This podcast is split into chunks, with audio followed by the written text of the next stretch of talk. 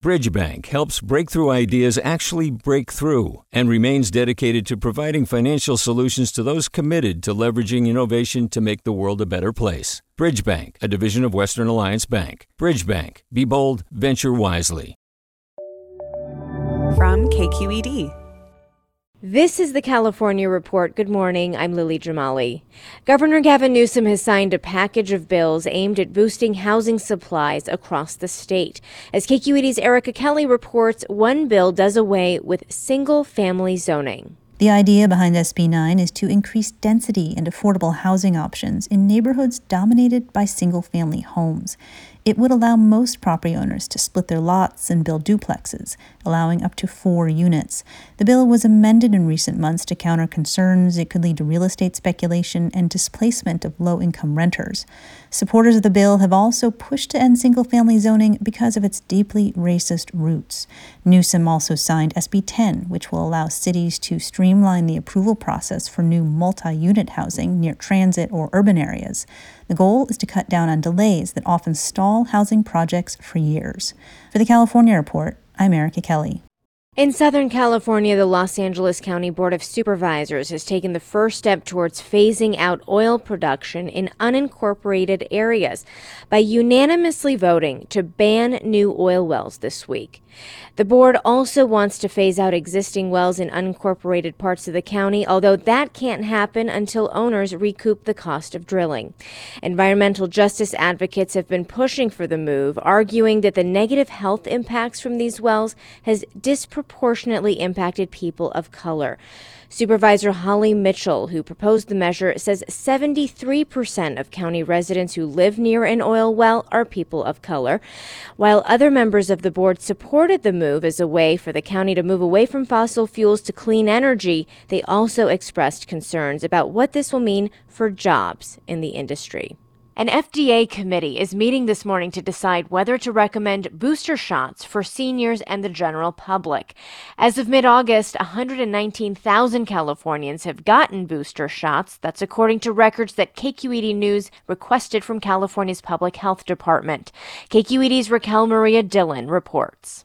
The state health department says there's been a steady increase in the number of additional doses administered in California, especially since the Pfizer vaccine got full approval late last month. But those booster shots in arms represent only a fraction of the cancer patients, organ transplant recipients, and other severely immunocompromised people who are eligible under current recommendations maybe even less, because some doses are going to people looking to be more protected from COVID. Dr. Peter Chin Hong is an infectious disease expert at UCSF. In the confusion of official discourse, people are taking matters into their own hands. And I think what we really need is some specific guidance. Federal scientists disagree about whether there's enough data and conclusive research to support boosters for the elderly and the general public. Chin Hong says the vaccines are highly effective at preventing severe disease, and getting the unvaccinated their initial doses should be prioritized over boosters. For the California Report, I'm Raquel Maria Dillon. California health officials are now requiring that people who work in high risk medical settings be fully immunized against COVID 19. That includes employees of hospitals, nursing homes, and doctors' offices. But as KPCC's Jackie Fortier reports, it doesn't include workers in private homes. Even though he got vaccinated three months ago, Tim Jin doesn't feel safe in his own home. He wants everyone who comes through his front door to be vaccinated, but he doesn't get that choice. When the agency sends me a new worker to help me, the first thing I ask is if they are vaccinated and we go from there. But there is always a risk. Jin has cerebral palsy and doesn't have the use of his arms or hands. That voice you're hearing comes from an iPad, which is mounted next to his feet on his electric wheelchair. He communicates mainly by typing out sentences with his toes. I am capable of using my feet as if they were like your hands. Jin is 46 and moved out of his family home 20 years ago. He lives by himself in an apartment in Orange County. He types and opens doors with his feet, but needs help with everyday tasks like eating and getting dressed. Up to six health aides come in and out of his home every day. Due to my disability, I can't do anything like cooking, eating, using the restroom, or even using the microwave on my own. I am totally dependent on others to assist me. If an aide isn't vaccinated, Jin requires them to wear a mask, but he says you can't socially distance from the person brushing your teeth. The staff who come into my home should be vaccinated. It's that simple. It's a matter of life and death. Studies have shown that people with intellectual and developmental disabilities, like Jin, are more vulnerable to the coronavirus. That's why Jin wants to see in home care workers added to the long list of California health workers who are required to be vaccinated. They don't understand that our lives and well being are far more important than trying to fill in a shift. A vaccine mandate could put a squeeze on employers. Lori Shepard is the director of operations at an agency that provides in home health aides to people with developmental disabilities. Shepard doesn't know how many of her staff are vaccinated, and she doesn't require weekly COVID 19 tests. Some workers have told her if there's a mandate, they'll quit. We would definitely lose 20% of our workforce. There are no licensing requirements for either the agencies or their staff, though the state provides funding for those health workers. Shepard says wages are low, making it difficult to recruit new people to the industry. Almost all of our staff work for similar companies in order to just, you know, pay the rent because we all have to pay such poor wages. What we have here is two marginalized populations. That's Scott Landes, a sociologist at Syracuse University. People with intellectual and developmental disability who are a vulnerable health population in need of services, and direct service providers who many times are minority women and are underpaid, undervalued, and not always afforded the respect. And we're asking one part of this equation to maybe get a vaccine that they have hesitancy about. Landes says it's a difficult balance. Consistent COVID 19 testing rather than a vaccine mandate may help retain workers who are reluctant to get the shot. I just fear that if you put one in place, you could go from staffing crisis to staffing catastrophe. When asked if in home care workers will be included in the vaccine mandate, the state health department would only say it will continue to monitor the situation. Without a mandate, it's up to individual employers like Debbie Davis, who felt she had no choice but to require her employees to get vaccinated.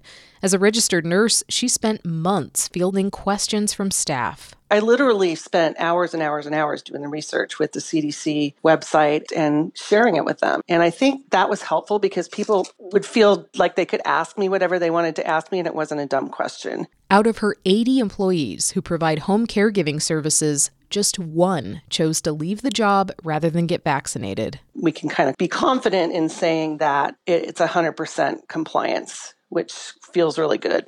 A vaccine mandate is possible, she says if people have access to good information. For the California Report, I'm Jackie Fortier in Los Angeles. Sign up to The Economist for in depth curated expert analysis of world events and topics ranging from business and culture to science and technology.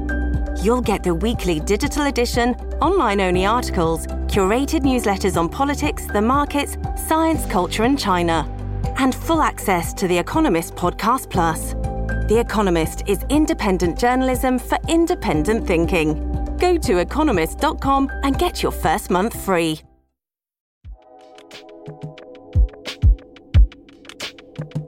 Did you ever wonder what it's like to live alone, hidden in the woods, not speaking to a single soul for 30 years?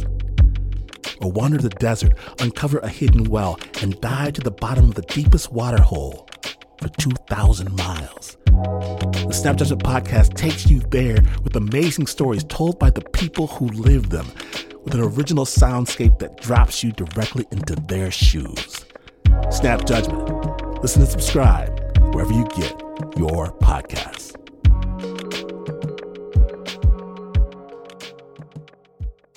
Governor Gavin Newsom will soon get a chance to make his second appointment to the California Supreme Court.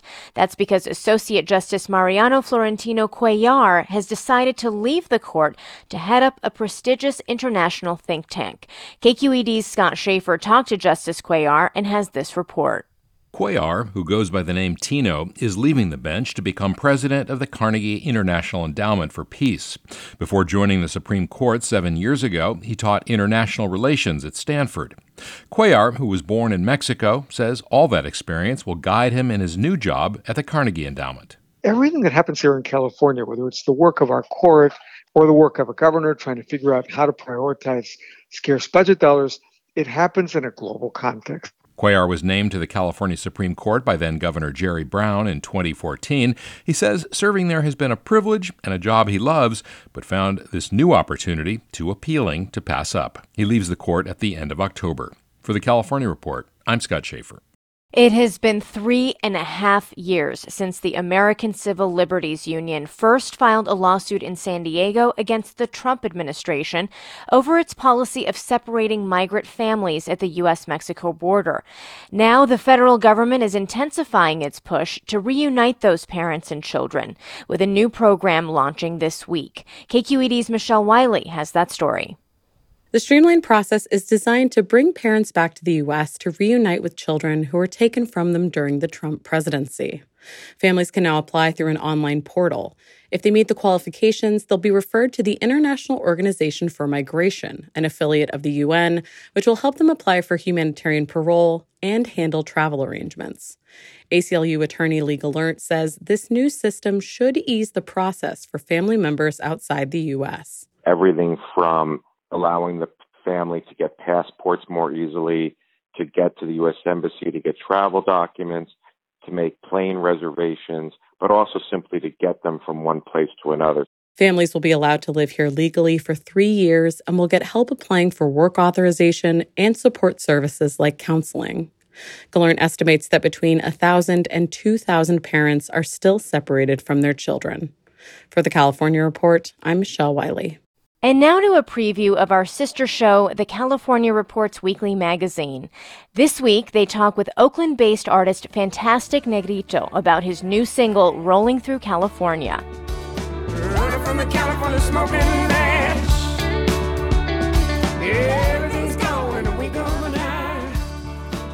the song explores the dissonance between the California dream and the reality of living in our state today. The lyrics are all about wildfires, smoke, and climate change, but set to a rhythm and beat that are downright cheerful.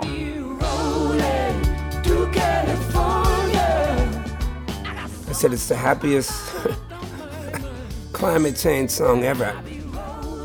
I think I'm just going with this visceral energy that I'm that I'm feeling.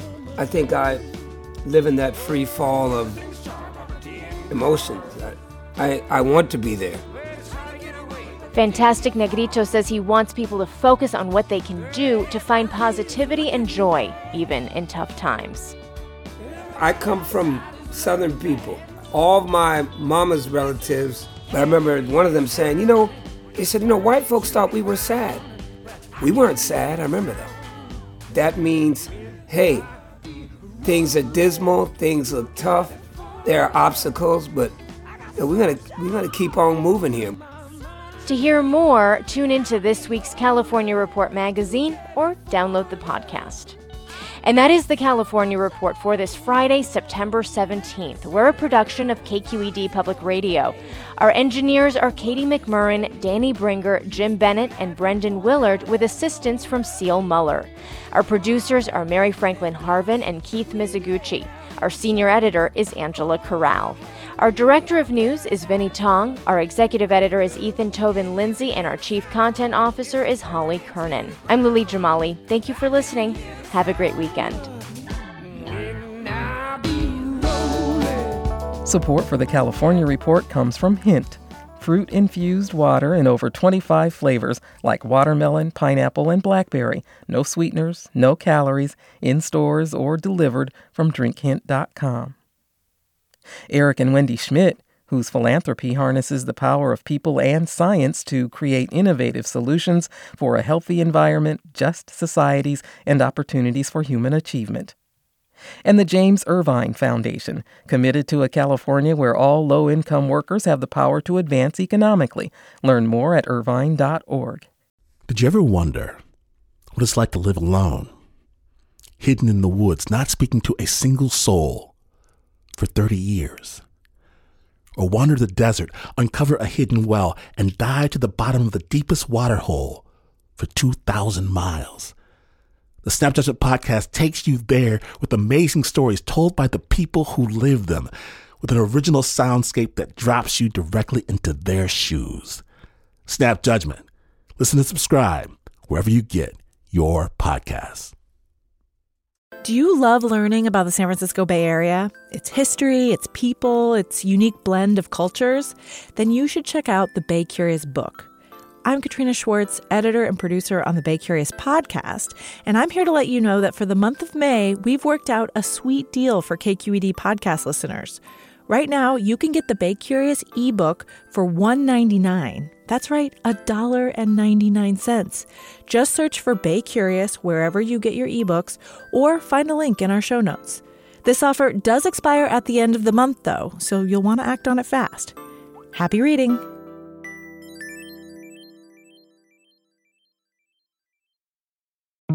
I'm Sasha Khokha, host of the California Report magazine. Every week, we bring you stories about what connects us in the giant, diverse Golden State.